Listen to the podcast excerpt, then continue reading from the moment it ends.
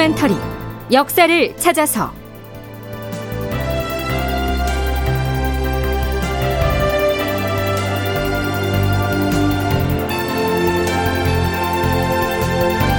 제 999편 선조시대 막을 내리다 극본 이상락 연출 최홍준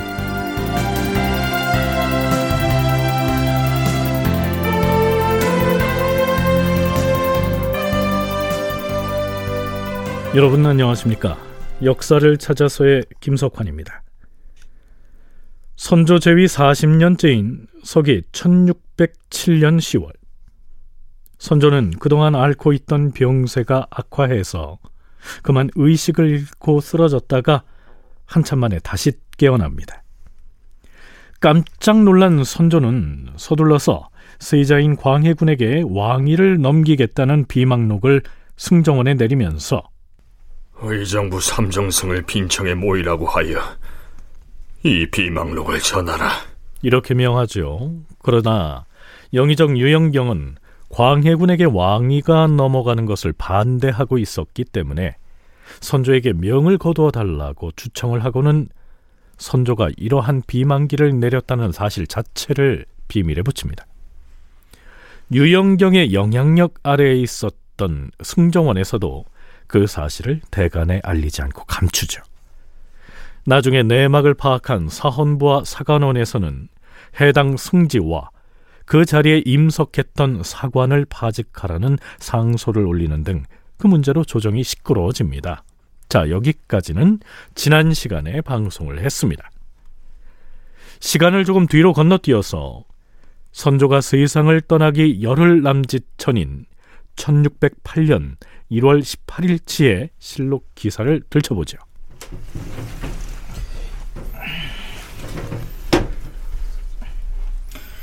주상 전하, 전 공조 참판 정인홍이 상소를 올렸사옵니다.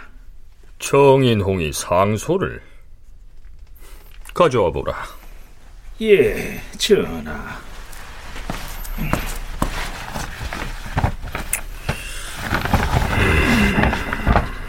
이 시국에 정인홍이 무슨 상소를...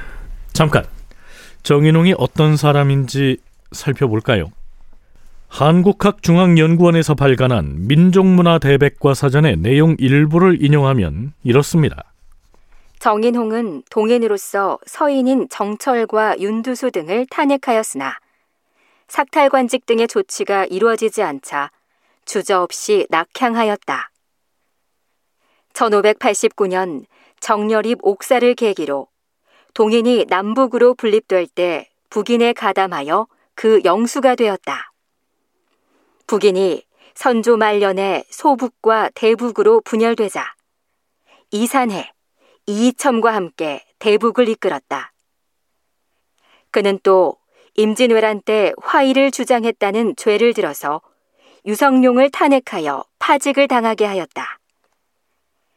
선조의 계비인 인목대비에게서 영창대군이 출생하자 영창대군을 옹립하려는 소북 세력에 대항하여 세자인 광해군을 적극 지지하였다.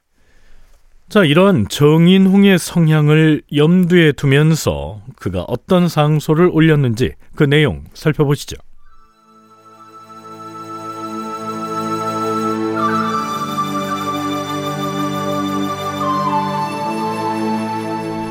주상 전하, 신 전 공조 참판 정인홍이옵니다. 삼가 소문을 듣건대 지난 10월 13일 전하께서 세자에게 전위하시겠다는 분부를 의정부에 내리셨사온데 영의정 유영경은 나머지 대신들을 모두 내보내고 유독 측근 수하들과만 더불어서 이 문제를 논의하여 싸웁니다. 유영경은 도대체 어떠한 음모와 흉계를 가지고 있기에 이렇게까지 사람들이 알지 못하게 장막을 치려는 것인지 모르겠사옵니다. 감춰서는 아니 될 전하의 교지를 감추고 있었기에 여러 소문들이 지방에까지 전파되자 지금 여론이 해괴하게 여기며 분해하고 있사옵니다. 임금에게 유고가 생길 경우 세자가 대행하여 나라를 다스리는 것은 고래로부터의 규례이옵니다. 대간이 말하지 않은 것은 그들이 유영경의 수족이기 때문이고 다른 대신이 묵묵히 끌려가고 있는 것은 유영경과 같은 무리이기 때문이며 승정원과 사관이 사사로이 전하의 교제를 감춘 것은 그들이 유영경의 복심이기 때문이옵니다. 이렇게 되면 전하는 저 위에 홀로 고립된 채 개미 새끼 한 마리도 의지할 곳이 없게 되어서 어진 후사가 있어도 장차 서로 지켜주지 못하게 될 것이니 어찌 통탄할 일이 아니겠사옵니까? 삼가 원컨대 전하께서는 빨리 유영경을 동궁의 지위를 불안하게 하여 종사를 위태롭게 하려 한 죄로서 다스리시옵소서. 어떻습니까? 영의정 유영경에 대해서 매우 가차 없는 공격을 쏟아놓고 있죠. 한편으로는 그러한 유영경의 의지에서 왕권을 유지하고 있는 임금 당신은 뭐냐? 이렇게 묻는 것이기도 하지요. 이 상소의 내용이 알려지자 탄핵의 대상이 된 영의정 유영경이 선조를 찾아와선 이 정인홍을 반박합니다. 전하, 신이 삼가 정인홍의 상소문을 읽어보았사온데 정인홍은 신이 동궁을 동요시켜서 종사를 위태롭게 했다고 지목하면서 신에게 멋대로 악명을 씌우고 못하는 말이 없어싸웁니다. 신하로서 이처럼 원통한 일을 당했으니 만약 대명천지의 그 의혹들을 명백히 판결하지 않는다면 살아서도 이 세상에 스스로 설 수가 없으며 죽어서도 지하에서 눈을 감을 수 없을 것이옵니다. 유영경은 이처럼 억울함을 토로한 다음 정인웅이 제기한 의혹들에 대해서도 나름으로 변명을 합니다. 신들은 세자에게 전위를 하도록 하라는 하교를 받들고서 삼가 생각해 보았사온데 전하께서 병환이 중에서 황망한 가운데 특별히 이러한 명을 내리신 것은 종묘사직의 대계를 위하여 근본을 더욱 공고히 하려는 의도에서 나온 것으로서 지극히 당연한 것이라고 여겼사옵니다. 따라서 신들이 전하의 비만기에 따라야 된다는 것을 알지 못했던 것은 아니지만 단지 전하께서 정무를 친히 처결하지 못한 지가 겨우 하루 이틀 정도 되었을 뿐이고 우연히 생긴 병이라 하루 이틀쯤 지나면 거의 완쾌되실 것을 알았기에 그래서 비밀에 붙였을 뿐이고 사헌부나 사관원에서도 몰랐다고 하는 것은 대간 내부의 사정일 뿐 영의정인 자신하고는 관련이 없다. 이렇게 변명합니다. 선조도 당연히 유영경의 편을 들죠. 정인웅의 상소를 보니 흉참하기가 그지없어서 도대체 이해를 할 수가 없을 정도다. 상소문 가운데는 과인과 관련된 말이 있기까지 하였는데 무엇 때문에 그런 말을 한 것인지 알지 못하겠으니 과인의 마음이 더욱 의무라고 참담하기 그지없다. 정인웅은 아마도 일부 소인배들 가운데서 영상을 모함코자 하는 자들이 퍼뜨린 유언비어를 듣고서 상소한 것이 아닌가 생각한다. 경은 마음을 편히 하여서 염려 말고 영의정의 직책에 임하라.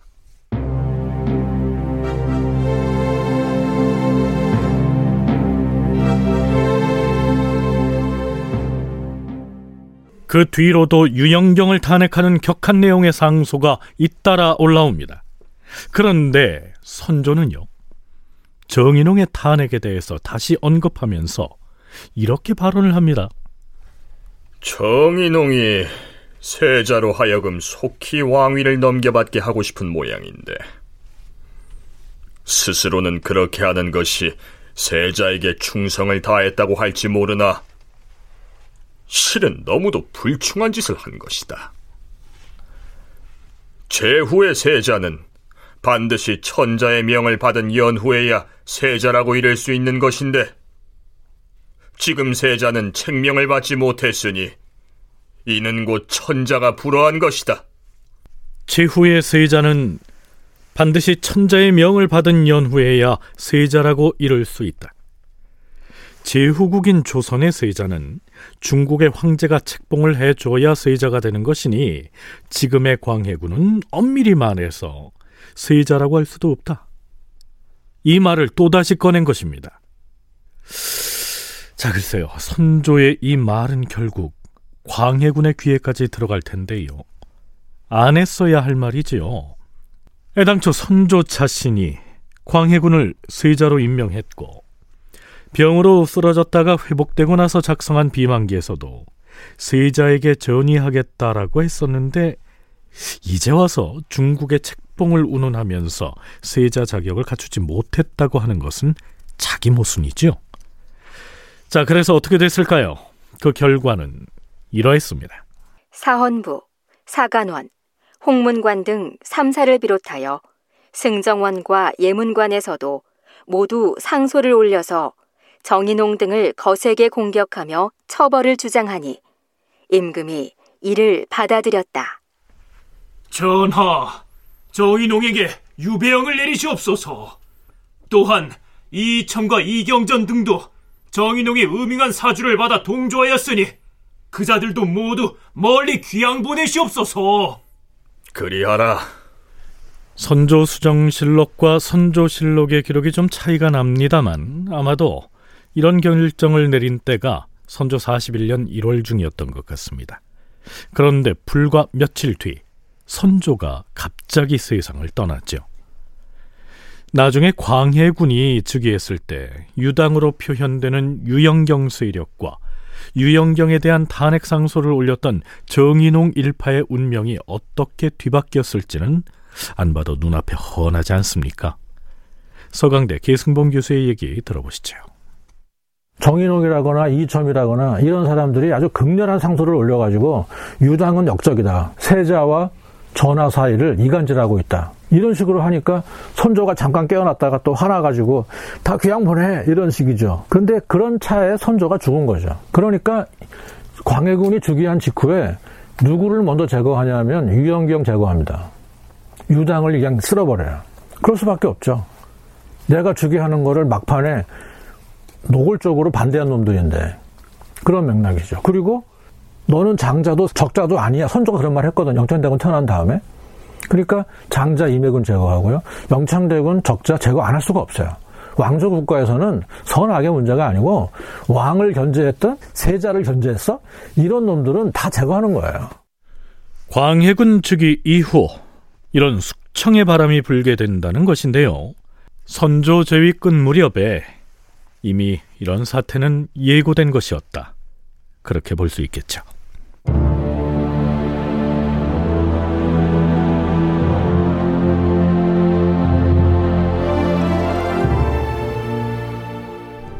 선조 제위 41년인 서기 1608년 2월 초하룻날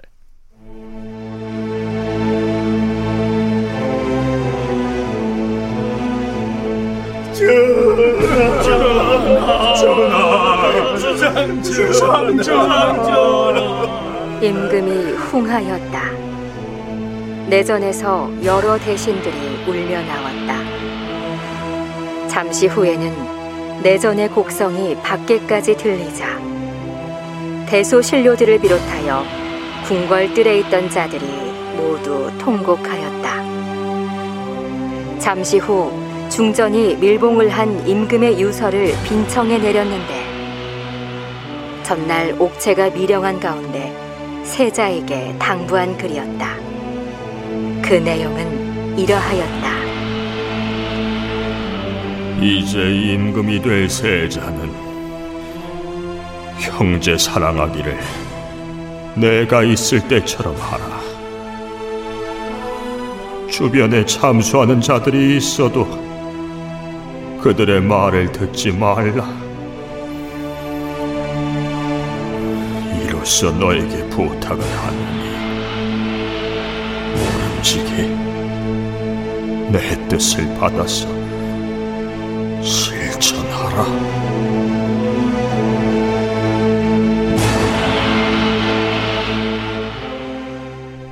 이로써 40년 남짓이나 재위했던 조선 제14대 임금 선조의 시대가 막을 내린 것입니다. 선조는 어떤 임금이었을까요? 총신대 송웅섭 교수의 얘기 들어오시죠. 일반인들의 그 선조에 대한 인식들이 굉장히 부정적이다. 근데 이제 한편 선조의 입장에서 생각을 해보면 선조 때 나타났던 이런 여러 가지 사건들이라든가 변화들이 어떤 특징을 갖고 있는가에서부터 볼 필요가 있을 것 같습니다. 우선적으로 어, 선조는 방계 출신에 선택되어서 군주에 오른 사람이었고요. 그러니까 세자 시절을 겪지 않았고 결혼도 왕이 된 다음에 했고 되게 이례적인 그런 일이거든요.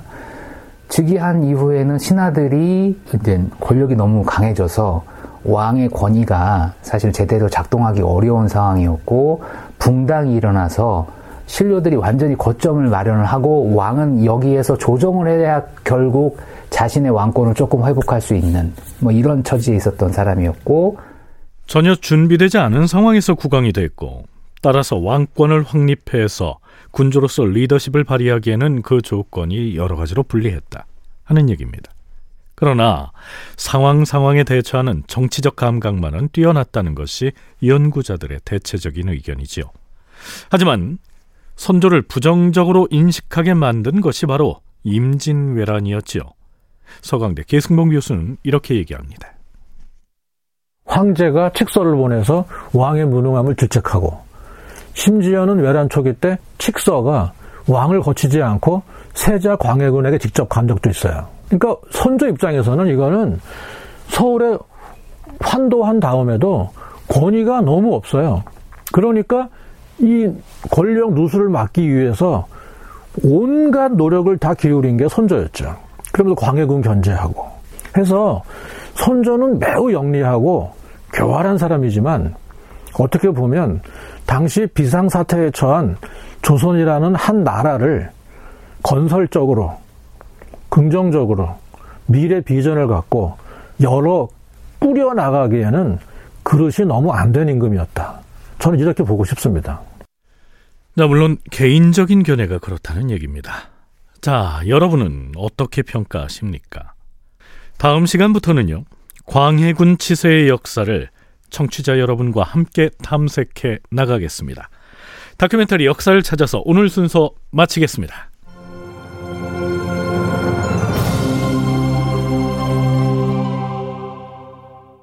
네, 해청자 여러분께 안내 말씀을 드리겠습니다. 저희 역사를 찾아서가 오는 7월 3일로 천회를 맞이합니다. 뭐 라디오 드라마가 천회나 계속될 수 있었던 것은 청취자 여러분의 사랑 덕분입니다. 감사드리고요. 그 사랑에 보답하기 위해서 7월 3일부터 두 갈래로 특집 프로그램을 마련했습니다. 먼저 토요일과 일요일 정규 방송 시간이지요. 7월 3일과 4일 그리고 7월 10일과 11일 이렇게 네 번에 걸쳐서 우리 역사의 흐름을 바꾼 결정적인 순간을 포착해서 지금까지와는 조금 다른 관점에서 이야기를 전개해 보고자 합니다. 지금까지와는 다른 아주 색다른 시도니까요. 많은 관심 부탁드립니다. 그리고 이와는 별개로 프로그램 바깥의 이야기를 나누어 보는 특집도 마련을 합니다. 프로그램의 기획 단계에서부터 제작 현장의 이야기까지 아주 다양한 내용을 마련했는데요. 이 프로그램은 KBS 라디오 한민족 방송 주파수 AM 972kHz에서 7월 3일 토요일 오후 4시 10분부터 5시까지 방송이 됩니다. 많은 관심 부탁드립니다. 감사합니다.